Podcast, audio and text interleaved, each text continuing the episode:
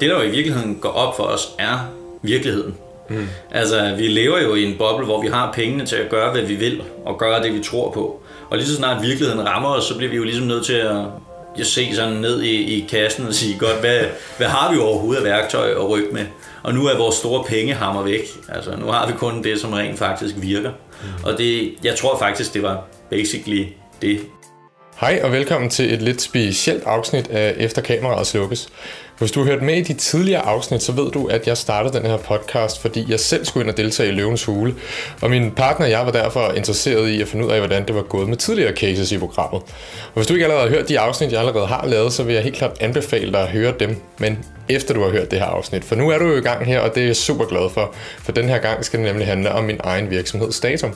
Vi var nemlig med i tredje sæson af Løvens Hule, hvor det lykkedes os at overbevise Tommy Ahlers og Birgit Åby om, at de tilsammen skulle investere en million kroner i Statum. Og i det her afsnit, der snakker jeg så med min medstifter Nikolas omkring, hvordan vores egen rejse var op til, under og efter løvens hule.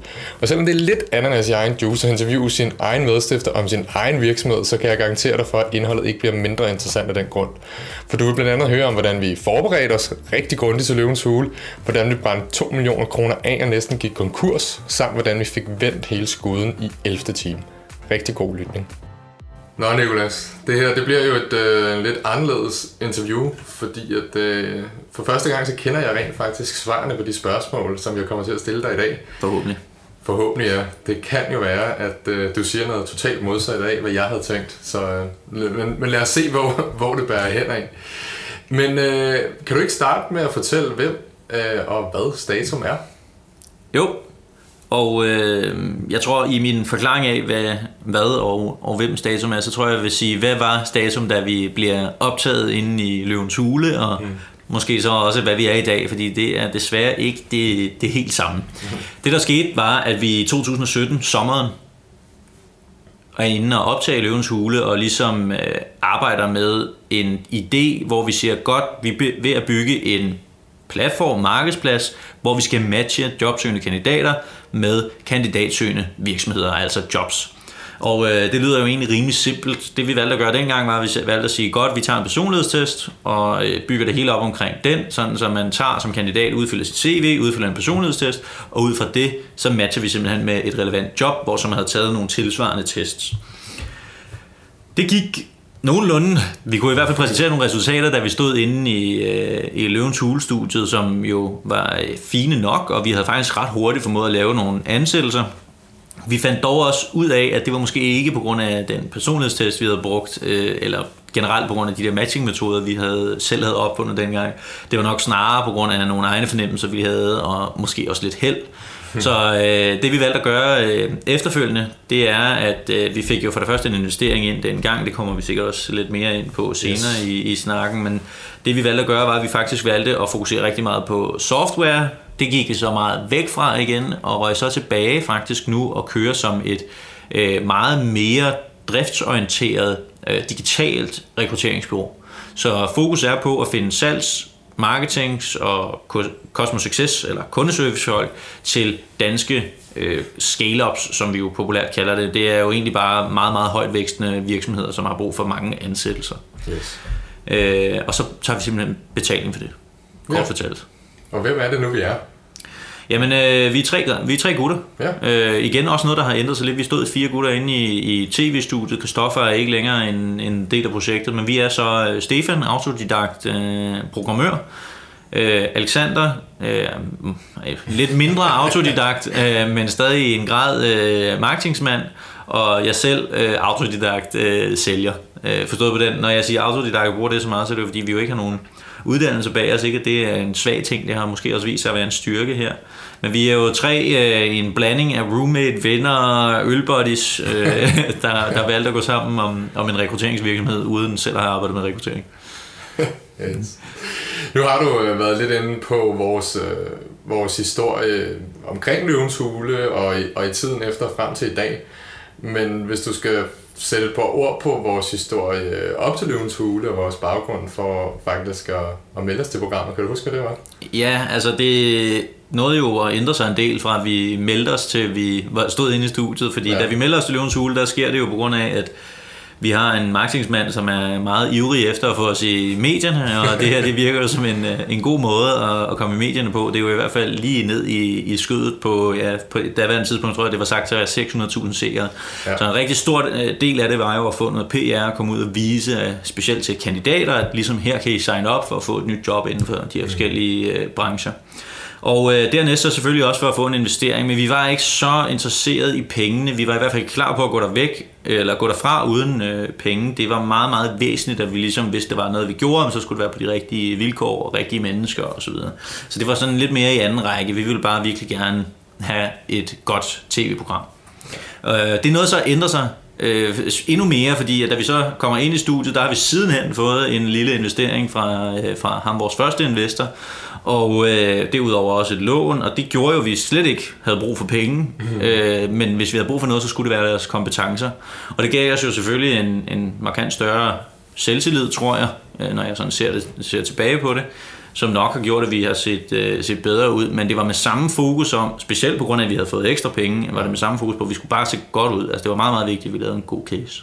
Ja, ja det kan jeg huske, det var noget, det var mest bekymret for. Det var, altså selv efter vi havde været inde og faktisk selvfølgelig havde gjort det godt, var vi sindssygt bange for, at de ville klippe os sammen på en eller anden ja. fuldstændig vanvittig måde. Vi snakkede mest, mest af alt om, hvilke se- seancer de sådan kunne finde på at pille fat i. De ja. valgte jo så også at hive fat i en af dem med vores lille kontrovers med, øh, med Ilse Jacobsen. ja. øh, det er så heldigvis værre ud, end det var, men det, det, var, det var trods alt også det værste. Vi havde gjort et, et godt forarbejde for, at det ikke skulle se alt for galt ud. Vi, ja. vi gled ikke nogen sådan store steder. Nej, det vil jeg heller ikke mene. Nu er, når, jeg har, når jeg har interviewet nogle af de andre virksomheder, så har jeg, som der har været med i programmet, så har jeg spurgt meget ind til, hvad der ligesom overraskede dem ved, ved setup'et.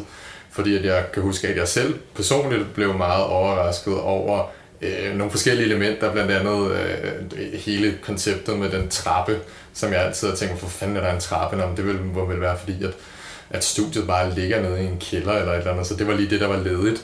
Men når man så står der og faktisk skal gå op ad en trappe for så at gå ned ad trappen igen, øh, var, var, var der nogle ting, som der overraskede dig omkring det hele? Ja, for det første, hvor småt det i virkeligheden er. Altså det, som de jo virkelig er, det er jo nogle dygtige tv-folk, der står bag det her. Så øh, de får det jo til at ligne en stor lagerhal, og som vi jo også snakkede om, da vi stod derinde, at det hele er en kulisse og nærmest bare er papvægge. Det er det mest virkelige af de stole, som folk eller som investorerne sidder i. Det, det var jo sjovt at se. Øh, hvis man havde kendt lidt til tv, havde det nok ikke været nogen særlig stor overraskelse. Det er sikkert meget normalt, men det var jo sjovt at se, at det jo ikke er som, som de ellers meget pænt får det til at se ud. Ja. Øhm, derudover så øh, var jeg faktisk ekstremt positivt overrasket over den måde, som tilrettelæggerne gik til det. Man er jo sådan almindelig, når man ser almindelig sådan reality-tv og generelt andre tv-udsendelser, så kan man høre på de ting, som deltagerne siger, der bliver godt nok stillet nogle spørgsmål, der er meningen, det skal, det skal ligesom dem, der bliver spurgt, de skal snuble. Ja. Øh, her var det jo, både da vi, inden vi går ind i studiet, begyndte de at snakke meget om, har I nu tænkt meget over den valuation, er det nu den rigtige, og støttede os jo ekstremt meget i det projekt, vi ja. var på vej ind med. Øh, på den måde blev jeg meget overrasket, fordi at det som Rygtebørsen siger har jo altid været, at de er bare ude på at lave godt tv, og hvis du kan sige et eller andet himmelråbende idiotisk, for eksempel på øh, valuation, eller ja. på enheder solgt, eller hvad fanden det måtte være, jamen så er det virkelig godt. Men modsat her siger de, de går virkelig hårdt til jer, hvis I siger forkert valuation. Pas nu mm. på og tag det nu seriøst og så videre. Så der var meget støtte fra faktisk hele øh, holdet bag. Øhm, det, ja. det mest overraskende, hvilket jeg så også kan fornemme, er noget, som har været særligt sådan for vores sæson, det var nok, at vi filmer som sagt der i, i juni 2017, og udsendelsen blev sendt, hvad, vores udsendelse, så var der nogen, der blev sendt måske lige en måned før. Vores udsendelse blev sendt i midten af marts øh, 2018, det var jo helt vildt lang tid, mm. altså specielt for os, som jeg havde lige nået at pivotere to gange, så havde vi en anden virksomhed. Øh, så det var lidt specielt øh, at, at, at arbejde med. Øhm, alligevel så, så lykkedes det os jo, på trods af at vi havde haft noget forberedelsestid, så lykkedes det jo også at, at crashe vores website. Ja, på grund af trafikken. Ja. ja. Jeg kan godt huske, at vi var pisse utålmodige. I, altså sådan, hvorfor fanden skal der gå 10 måneder, ja. før det bliver sendt? Og så lige pludselig, da der var en uge tilbage, så det var sådan, kan vi få en måned ekstra? ja. Og det er nok altid sådan, det er. Så laver man altid planer om et større brød, end man ja. kan nå at bage, og så går det helt galt. Ja. Det var Tommy heller ikke så skide begejstret for, kan jeg så afsløre. det er rigtigt. øhm, nu, øh, som, du, som du afslørede, så gik vi jo ikke der ind med Øh, selvfølgelig gik vi derind med en forhåbning om at få en investering, men vi var ikke, det var ikke sådan, at vi var nødt til at lukke virksomheden, hvis vi gik derfra uden. Øh, kan du fortælle lidt om, hvilke forberedelser vi havde gjort os, øh, og overvejelser vi havde gjort os i forhold til de investorer, som vi valgte at tage med? Ja, bestemt. Øh, det, det væsentligste er jo netop, som du også lidt selv siger i din indledning der til spørgsmålet, at selvom vi netop var klar over, at vi godt kunne gå derfra uden en investor, så var der nogle investorer, som vi var ekstremt interesserede i på grund af den, det kendskab, vi havde fået til dem, og på grund af ligesom den baggrund, vi nu engang havde undersøgt os frem til, de havde. Og det vi jo faktisk valgte at gøre meget på det her med, at vi jo valgte at sige, godt, vi skal i hvert fald se godt ud, så derfor så skal vi dele en dyl med øh, forberede os ordentligt, var, at vi havde jo ligesom sporet nogle af dem, som havde været med før. Dels kendte vi lidt nogen, og dels så øh, havde vi bare kontaktet dem, fordi vi var gerne forberedt os ordentligt. Så vi hævde jo fat i Rake Watches, øh, som du også tidligere har snakket med, og øh, bad dem om at komme med til at grille os, øh, mm. kort fortalt. Og det var egentlig bare at lege øh, Jesper Puk og øh, Christian Stadil, og så stille alle de værste spørgsmål, de kan finde på. Inden da havde vi selv forberedt 100 spørgsmål, som de kunne finde på at stille os, og af samme grund øh, jeg havde forberedt, hvordan man kunne svare på dem. Og så havde de jo samtidig fortalt lidt om, det var lige Reckwatchers tilfælde, hvordan øh, er de investorer, de fik jo en del investorer med, må man sige, ja. og hvordan har de ageret og opført sig i relation til investeringen, og derudover snakkede vi jo så også med blandt andre øh, Tatte, nu Freemy, omkring øh, hvilke investorer havde de med, og hvorfor lagde de væk på det, de gjorde. Og det der jo er mest, i hvert fald for dem, som ikke kender Løvens Hule, øh, eller ikke kender investorerne så godt, så er der nogen, som inden Løvens Hule kom, havde et lidt bredere sådan medieappel inden for iværksætteri. Det vil altså sige, Christian, Jesper og, og Tommy havde jo sådan et, et stærkt øh, afsæt i, jamen de er øh, nogle iværksættere, som har lavet nogle store præstationer. Øh, Tommy og Jesper, fordi de lavede nogle store IT-firmaer, og Christian Dahl selvfølgelig, fordi han kommer fra den baggrund, han nu engang gør. Men en af de mest undervurderede ressourcer var jo sådan en som Birgit, som jo ikke havde noget særligt navn, før hun kom med der. Hun havde været lidt inde over i Lønby Boldklub, og havde jo selvfølgelig også drevet en succes med kombi. Men det var jo ikke fordi, hun var på lignende fod kendt som en investor. Hun havde aldrig investeret sådan i, iværksættere på samme måde. Mm. Og det vi jo virkelig fandt ud af, da vi for eksempel spørger Rec og, og Freeme til råds, det er, at de fremhæver Birgit som en af de, de meget undervurderede ressourcer. Ja. Og siger, at hende her, hun kan altså støtte. Øh, og så havde vi jo selv, på grund af den, de undersøgelser, vi har lavet dels med andre iværksættere, men også på grund af det, af, det tekniske afsæt, vores case har, haft et meget stærkt ønske om at få Tommy med, fordi han ved ekstremt meget om skalering af, af tech cases. Øh, det var nok øh, sådan det primære. Så det var meget vigtigt for os, og det sagde vi også i studiet, det var meget vigtigt for os, at vi, vi fik menneskerne med, ja. fordi vi jo ikke havde det der sådan mega stærke behov for penge. Lige præcis. Og det er faktisk en meget smuk overgang til, til mit næste spørgsmål, som jo er, hvordan at de egentlig har hjulpet os. Fordi det er jo noget af et spørgsmål, som jeg i hvert fald har fået fra rigtig mange i min omgangskreds. Øh, altså, gør det egentlig en forskel? Og vi ser jo også øh, nogle eksempler på, på nogle deltagere i Løvens Hule, som går ind øh, nærmest og forventer, at de kan få en investering, og så er det Jesper Buch, der kommer til at sidde og ringe rundt og sælge deres produkter. Øh, så kan du prøve at sætte nogle ord på, hvad det egentlig er, de gør? Ja, Uh, first of all, så det de siger inde i studiet er sandheden. Mm. Uh, og det er faktisk uh, mere hvad skal man sige, det er mere firkantet i virkeligheden, end det er inde i studiet. Fordi det, de siger derinde, er, at vi kommer ikke til at gøre det her for jer. Vi kommer til at stå klar, vi siger spørgsmål, og kommer til ligesom at guide jer som en slags mentor. Men vi kommer ikke til at drive jeres forretning for jer. Punktum.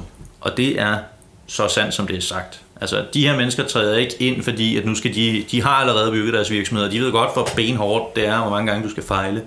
Og nu har de tjent de penge, de skulle på det. Nu vil de gerne hjælpe os med at give de penge, de ikke kunne få dengang, og give den, den, de råd og den vejledning, som de ikke kunne få dengang, hvis de manglede nogen at spørge. Og det er sådan, man skal bruge investorer som dem her. Øh, specielt for eksempel, hvis man, hvis man fremhæver sådan en som, som øh, Tommy, så er han jo, han har jo mange investeringer. Det havde han inden han var i Løvens Hule, det havde han mens han var i Løvens Hule, og, og selvfølgelig også, da han fik os. Og det, der er jo kendetegner en mand som Tommy, er, at han har virkelig meget at lave, virkelig, virkelig meget på tapetet, så det er jo, han kan jo ikke bare sådan lige, hey, jeg kommer lige ned forbi en gang om ugen, og lige mm se, hvordan går det her, og hvad kan jeg hjælpe jer med, og nej, det er en mand, du fanger ved at ringe til ham på skæve tidspunkter af dagen, og så kan han give dig et par råd med, han kan sætte dig i forbindelse med nogle mennesker, men det kræver, at det er dig, der kommer og skubber til bolden. Øh, ja. Det er ikke noget, han selv lige kan, kan komme og gøre. Så det allervæsentligste øh, er, at man får den her eksterne vejledning og et ærligt ord fra en, som ved mere, end man selv gør, som jo givetvis er 20 plus år foran en, måske inden for samme felt. Men dernæst selvfølgelig også finansieringen. Man skal ikke undervurdere, hvor stor en forskel de der penge, de, mm. de kan gøre. Nu øh, fik vi 500.000 ind i studiet, vi gik så ud og doblede det med 500.000 ekstra, fordi de jo så troede mere på casen. Ja. Og en million for det firma, selvom vi sagde, at vi ikke havde brug for pengene, men for det firma, for den case, for den drøm, de havde på det tidspunkt, gjorde det jo en kæmpe stor forskel, at vi kunne få de penge ind, samtidig med, at man havde en, hvad skal man kalde det, rettesnor for, hvordan vi skulle bruge dem. At det så gik galt, det er sådan noget andet, men altså, det er mere, øh, mere et spørgsmål om, at det betyder jo noget at få, få penge og senior, senioritet ind i firmaet på det punkt. Jeg kan jo også huske, at selvom at vi på daværende tidspunkt ikke manglede pengene, så før der kom styr på kontrakter og forhandlinger og frem og tilbage, så husker jeg det som om, at vi havde 13.000 tilbage på vores konto, eller ja, noget, da den million tækkede ind. Ja, det var helt forfærdeligt. Øh, det var, det, man snakker om, øh, i, i, det har jeg altså sidenhen fundet ud af, at man snakker i investeringsfeltet om uh, the starving game, altså at investorer de prøver at sulte iværksætterne så meget, at de til sidst bliver så desperate, at de går med til hvad som helst, fordi ellers går firmaet konkurs. Og øh, jeg synes, øh, jeg hørte en joke om det fra øh, en af Tommys øh, samarbejdsfolk, ja. men øh, jeg, er ikke, jeg er ikke sikker på, at det faktisk var deres intention. Det kunne lige så godt bare være, at due diligence, der bare tog 100 år. Ja. Øh, de lavede jo et par investeringer øh, ja, ind over det, det, det efterår. Og det var vist også, hvis man skal være helt ærlig, så var det vist også vores advokat, der trak det lidt ud. Ja, det var, det var, det var en speciel oplevelse. Det lærte man også noget af. Yes, helt klart. Øhm, hvis du skal sætte nogle ord på, hvad vores deltagelse i programmet har haft af betydning for vores forretning, så hvis man, øh, hvad skal man sige, ikke tager højde for, lad os sige, at vi, vi kunne sagtens, eller det, det håber jeg, vi kunne, have fået en investering uden at deltage i programmet, og måske også endda fra, fra Tommy og Birgit, hvis vi var gået til dem udenom, udenom det format. Øhm, men hvad vil du mene, at, at isoleret set programmet og det at være eksponeret for så mange mennesker har, øh, har gjort for os? Ja, vi gjorde, vi gjorde noget rigtigt. Altså på det tidspunkt i vores rejse, der, øh, og, og med det mål, vi havde, altså det primære mål, vi havde for os at vende tilbage til det, det var jo PR. Mm. Og vi gjorde noget helt rigtigt ved at træde ind på den måde, vi gjorde, forberede os ordentligt, sørge for, at der var styr på the basics, styr på tallene, som Jesper Buch ville have sagt. Øh, og det, det, var, det var rigtig gjort af os, fordi det gav os en, et stort brand boost, det gav os tilgang til medier, som synes at vi var sjove at skrive om, fordi nu havde vi lavet en succescase derinde. Der, der, det, det giver en blåstempling, at man kan komme med i det format, og derudover også tiltrække nogle af de her investorer, som jo ikke investerer i hvad som helst. Mm. Så PR'en var helt rigtigt, der fik vi det ud af det, vi gerne ville have. Vi, vi kom ikke helt i børsen, men... Øh, den det, har vi stadig til gode. Det, ja, det kan vi stadig nå. Men, øh, men derudover så fik vi jo et, et godt afsæt. Det som er øh, hvad skal man kalde det, det som er overvurderet for sådan en forretning som vores, er jo, at fordi vi ikke er en, en fysisk webshop eller handel, hvor du ligesom kan gå ind og lave et online direkte salg fra tv-sofaen, øh, mm. mens programmet kører, jamen, så fik vi jo ikke samme omsættelighed ud af det, som man for eksempel kunne se sådan en case som SNT fik, øh, ja. øh, som virkelig vækster massivt på at lave, lave godt produkt og godt program der. Ja. Øh, det er meget nemt at købe deres produkt, øh, mens du sidder i sofaen og bliver lidt betaget af det, og så hvis du så efterfølgende finder ud af, at produktet er godt, så er det nemt at købe igen.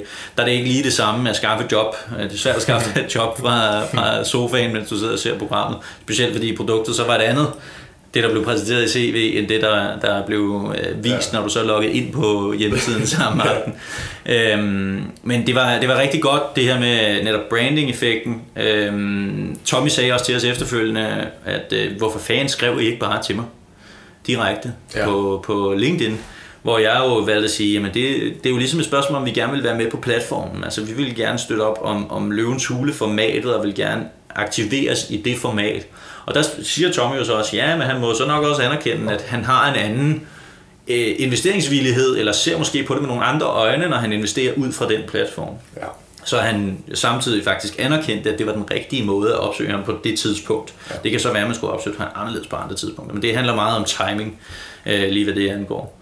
Og jeg tror, at det som så sideløbende bliver et problem, er, at når du stiller dig ind i løvens hule, så går du virkelig ind og cementerer dig selv som en iværksætter. Mm. Fordi der bliver, der bliver ikke talsat andet end iværksætterne, og specielt sådan nogle unge gutter som os, jamen det er, hold kæft, og det er 80 timer i en kælder, og fremad, fremad, fremad, og Jesper Buch var forelsket i os, og hvad han ikke kunne knytte af, af superlativer.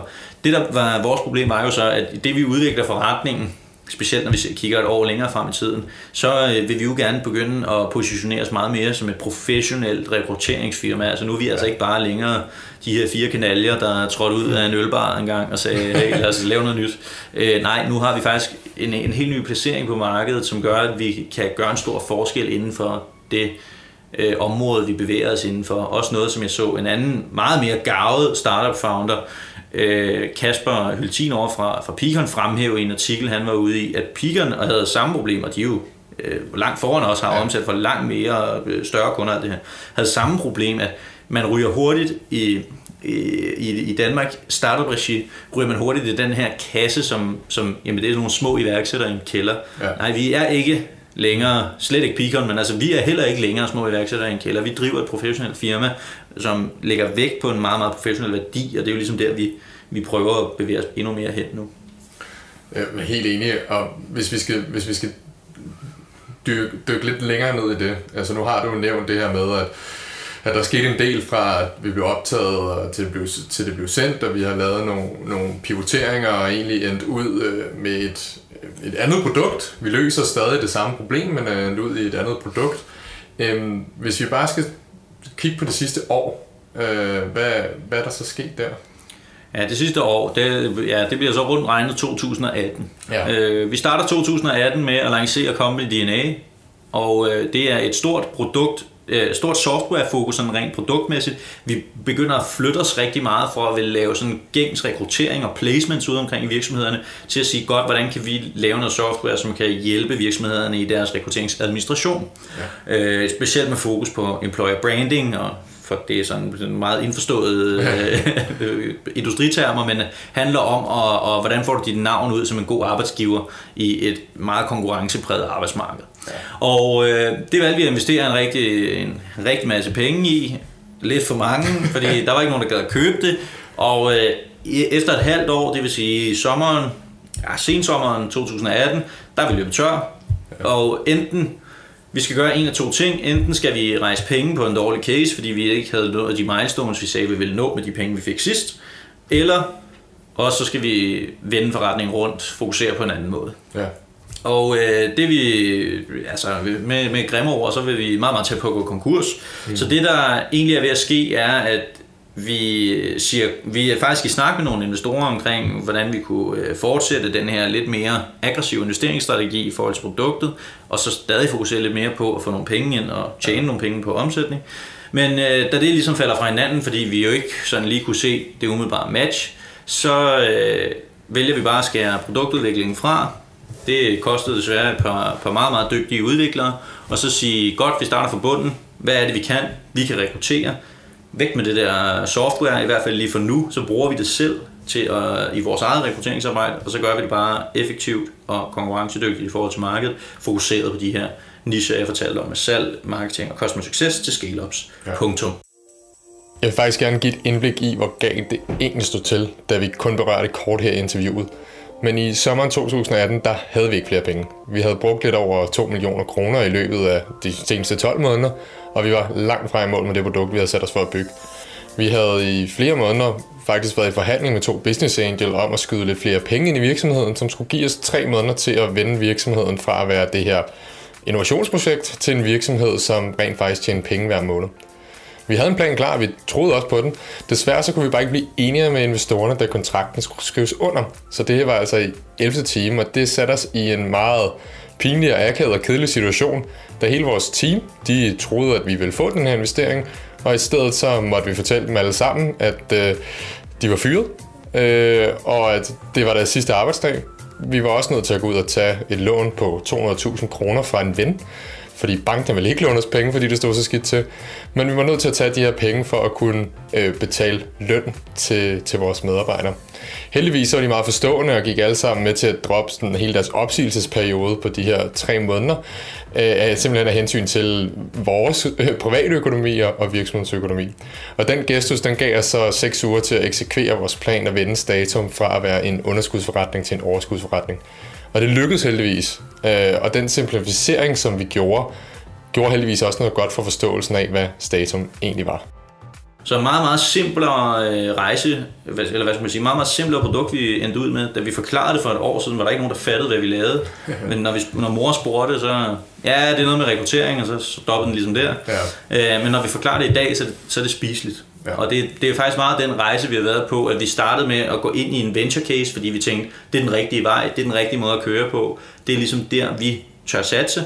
Men da det ikke fungerede, var vi så heldigvis kløgtige nok til at vende det rundt og anerkende, det kunne vi ikke finde ud af. Ja. Det er ikke måden, vi kan finde ud af at drive en virksomhed. Vi starter fra bunden, forfra, fokuserer på den reelle værdiskabelse, altså rekrutteringen, og så kører derfra. Ja. Hvor, hvordan vil du sige, at det er gået? Det er øh, gået rigtig, rigtig godt. Øh, vi, så der, hvor vi stod sidste år, var, at vi fik onboardet en hel masse, øh, altså samme tid sidste år, at vi fik onboardet en hel, hel masse prøvere, fordi at vi er, øh, har et godt navn i startup-branchen, og, hey, og nu kommer vi ud af løvens hule, og det, det, det, det, nu, nu, nu bliver det fandme godt. Det her produkt det bliver det næste store inden for rekruttering, og det, vi fik en masse fede startups med, Ja, og scale-ups også for den sags skyld. Fordi, tror jeg nu, og det har vi også snakket om sidenhen, tror jeg nu, at ja, det er et super fedt projekt, det er gang i, dreng. Det vil vi gerne støtte op om. Klap på skulderen, og så videre i teksten. De lukkede aldrig ind, og kunne aldrig finde på at betale for det, eller noget som helst. Men altså, de ville gerne være med som, som demobrugere, for at vi kunne bruge deres navn. Øh, og det er jo meget modsat af, hvor vi står nu. Vi får øh, stor vækst af, af betalende kunder på et rigtigt øh, produkt, der giver en rigtig værdi, både for firmaet og for kandidaten, øh, og ser virkelig en, nogle, nogle meget, meget store positive trends for, hvor det er, vi på vej hen. Hvor det andet var bare penge ned i, i udvikling, og så krydse fingre for, at det forhåbentlig lykkes. Ja. Det er sjovt, vi har jo også snakket om, at når man kigger tilbage, så da vi var i det, altså da vi havde fået investeringen, og vi havde en masse medarbejdere, og øh, udviklet nogle fede produkter, synes vi selv, der havde man jo en følelse af, at det går sgu da godt det her. Ja, ja. På trods af, Ja, ja. at vi ikke rigtig kunne finde ud af at få nogle betalende kunder, så bildte man jo lidt sig selv ind, at, vi, at det var vigtigt at kigge på nogle andre matrixer Ja. i forhold til uh, retention time og alle, alle sådan nogle ting. Øhm, og det var jo alligevel i halvandet år, at vi i gåseøjne levede lidt i en illusion, før at vi så her for omkring 6 måneder siden faktisk øh, tog det her spring, der så gør, at vi i dag faktisk er en rigtig forretning, som skaber værdi for, for virksomheder osv. Ja. Hvad, hvad er det, du tror, at... Ja, jeg ved ikke, om det er lidt forledende spørgsmål, men hvad, hvad tror du, det er, der går op for os? Det, altså, hvorfor tager, tager det halvandet år for at... Ja, men altså, det? jeg, jeg tror, det er jo ikke så meget... Det, der jo i virkeligheden går op for os, er virkeligheden. Mm. Altså, vi lever jo i en boble, hvor vi har pengene til at gøre, hvad vi vil, og gøre det, vi tror på. Og lige så snart virkeligheden rammer os, så bliver vi jo ligesom nødt til at at se sådan ned i, i kassen og sige, godt, hvad, hvad har vi overhovedet af værktøj at rykke med? Og nu er vores store pengehammer væk. Altså, nu har vi kun det, som rent faktisk virker. Mm. Og det, jeg tror faktisk, det var basically det, at man bliver, man bliver ligesom revet ud af den her lidt utopiske udviklingsrejse, man er på, hvor man siger, at vi vil gerne ændre nogle tendenser, vi vil gerne ændre nogle måder at arbejde på. Det kunne Steve Jobs godt gøre med Apple, og, øh, og, og hvad hedder han, Jeff Bezos har kunne gøre det med Amazon, og har kunne dominere, men altså det er jo, det er jo stadig noget helt, helt andet. Vi var alt for tidligt på den. Vi havde ikke nok forstand på at udvikle en skalerbar, investeringstung software venture case, for at bruge en masse indforståede øh, industritermer. Men vidste altså ikke nok om at, at køre virksomhed på den måde, og det finder vi jo ud af i det, vi ikke har andre valg. Ja. Så det er, det er virkelig et spørgsmål om, at man bliver, øh, man bliver øh, hvad hedder sådan noget, konfronteret med virkeligheden, og bliver virkelig sat op mod, jamen okay, du har to muligheder. Enten så kan du blive ved sådan her og gå direkte på, på banen, eller også så kan du ændre noget nu, og så redde det. Hvad vil du gøre? Ja, så må vi jo redde det. Helt enig. Nu nævner du selv øh, nogle, nogle store giganter. Øh, hvad, hvad er vores slutmål? Slutmålet og måden vi arbejder på herfra, det er at fokusere på det, der fungerer. Det handler om øh, positiv drift, altså gøre det, der, der virkelig giver god værdi for slutbrugeren, kandidaten og virksomheden. Sørg for at skabe nogle ansættelser, sørg for at optimere platformen, sådan så alle vores arbejdsgange og alle de ting, som, som slutbrugerne ser, det bare fungerer i øverste topklasse. Og øh, selvom vi, altså dengang, da vi, da vi stod inde i, øh, i studiet, der handlede det virkelig meget om verdensherredømme, og der var kæmpe store øh, armbevægelser, og den, den fik ikke for lidt. Der, hvor vi øh, har måske navigeret lidt anderledes, er, at vi er blevet ekstremt sikre på, hvor vores produkt fungerer. Vi ved, hvor vi kan gøre en forskel.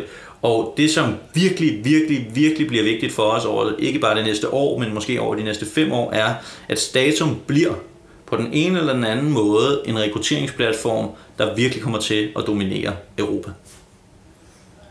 Det synes jeg er en god note at slutte på. Der er ikke så meget mere at sige. Tak fordi jeg måtte øh, hive dig til side. Det har jo været et af de lettere interviews. Der var ikke så meget commute.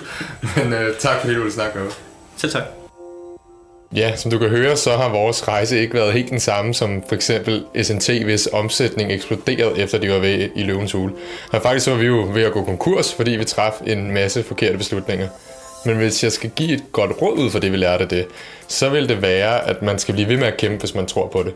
En af de største grunde til, at startups faktisk ikke lykkes, er fordi de løber tør for penge, og så giver de op og lukker ned. Og en fællesnævner for alle de cases, jeg har været ude at interviewe i den her podcast, er faktisk, at de på et eller andet tidspunkt alle sammen har været ved at gå konkurs, og derfor har man træffe nogle rigtig kedelige beslutninger for at overleve. Men de træffede den, de overlevede, de blev stærkere og fik til sidst succes. Så hvis jeg skal slutte af på en lidt filosofisk måde, så vil det være, at du skal blive ved med at kæmpe, hvis du tror på dig selv. Selv når det ser sortest ud.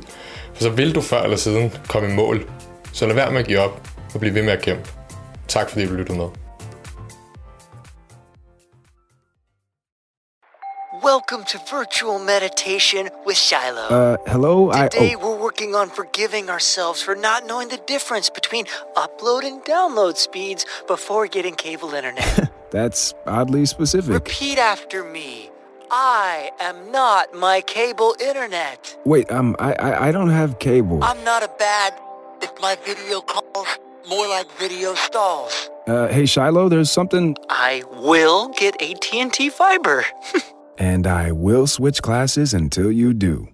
Slow upload speeds? You're not a bad person. You just need better internet. With 20 times faster upload speeds, AT&T Fiber delivers a faster internet experience than cable. Get AT&T Fiber with no annual contract, limited availability in select areas. Call 1-877-ONLY-ATT.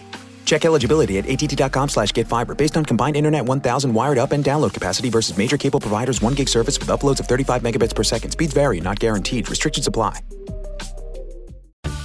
A different future starts with you. That's why GoDaddy does more than help you find a name. You can create, sell, and get found online so any small business can drive change or build an empire. Because old ideas aren't cutting it anymore. This new year, we need a new generation of thinking, your way of thinking. So, whatever you have in mind that will help make a different future, find everything you need to get started at GoDaddy.com. Because the future isn't decided yet, it's still ours to win. Start different at GoDaddy.com.